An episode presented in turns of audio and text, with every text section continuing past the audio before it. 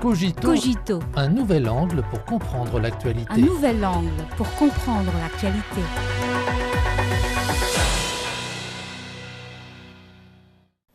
Bienvenue à Cogito.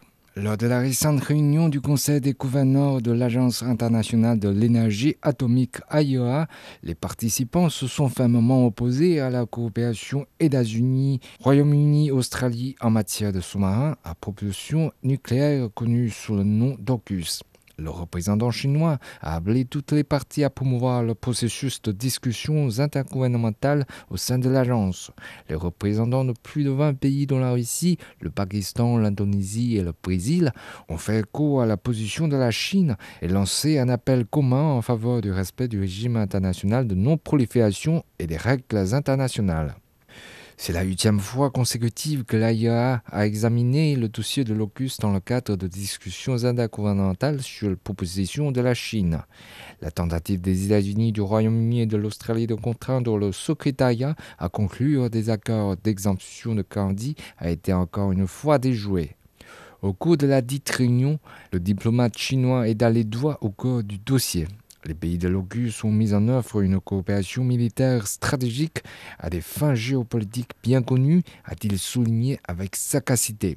Une remarque qui touche au vif les intentions profondes de l'OCUS. Qu'est-ce que ce bloc exclusif veut faire dans la région Asie-Pacifique? La réponse est parfaitement claire. Sous le couvert de la coopération en matière de sous-marins nucléaires, ils veulent faire de l'Australie une position avancée pour promouvoir la stratégie géopolitique des États-Unis et transplanter le scénario de l'OTAN consistant à provoquer des conflits et des affrontements régionaux dans la région Asie-Pacifique en vue des intérêts géopolitiques. Si la coopération sur la propulsion nucléaire navale dans le cadre de l'OCUS suscite une forte opposition, c'est parce qu'une telle pratique crée un mauvais précédent en termes de jurisprudence, de procédures et de règles, et les conséquences négatives sont dangereuses et énormes. D'un point de vue juridique, la coopération entre les États-Unis, la Grande-Bretagne et l'Australie sur les sous-marins nucléaires constitue une violation du traité sur la non-prolifération des armes nucléaires, du statut de l'Agence internationale de l'énergie atomique et du traité sur la zone dénucléarisée du Pacifique Sud. Il s'agit en apparence d'une coopération sur les sous-marins nucléaires, comme les trois pays l'ont prétendu, mais en réalité d'un acte de prolifération nucléaire. Selon les estimations des experts en contrôle des armements, les matières nucléaires de qualité militaire qui sont transférées en Australie par les États-Unis et le Royaume-Uni sont de l'ordre de tonnes et pourraient produire 64 à 80 armes nucléaires. Ce plan, une fois mis en œuvre, compromettra gravement le régime international de non-prolifération et aura un impact sur la construction d'une zone dénucléarisée en Asie du Sud-Est. Une boîte de Pandore serait ainsi ouverte ouverte. Le Premier ministre euh, cambodgien Hun Sen a récemment mis en garde contre toute coopération en matière de sous-marins nucléaires entre les États-Unis, le Royaume-Uni et l'Australie.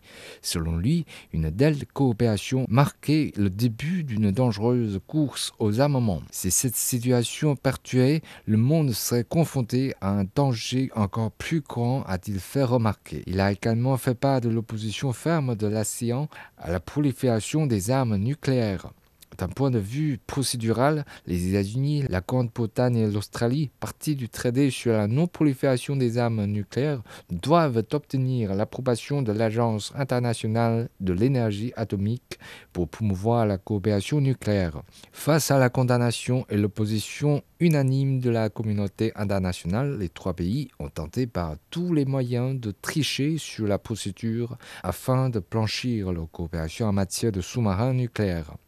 Ces deux dernières années, les trois pays de l'OCUS se sont livrés à une série de manipulations au sein de l'AIEA dans le but d'obtenir le feu vert pour leur coopération en matière de sous-marins nucléaires. Ils ont tenté de contraindre le secrétariat à conclure des accords d'exemption de Candy. Ils ont instrumentalisé le directeur général pour publier des rapports trompeurs et partiaux.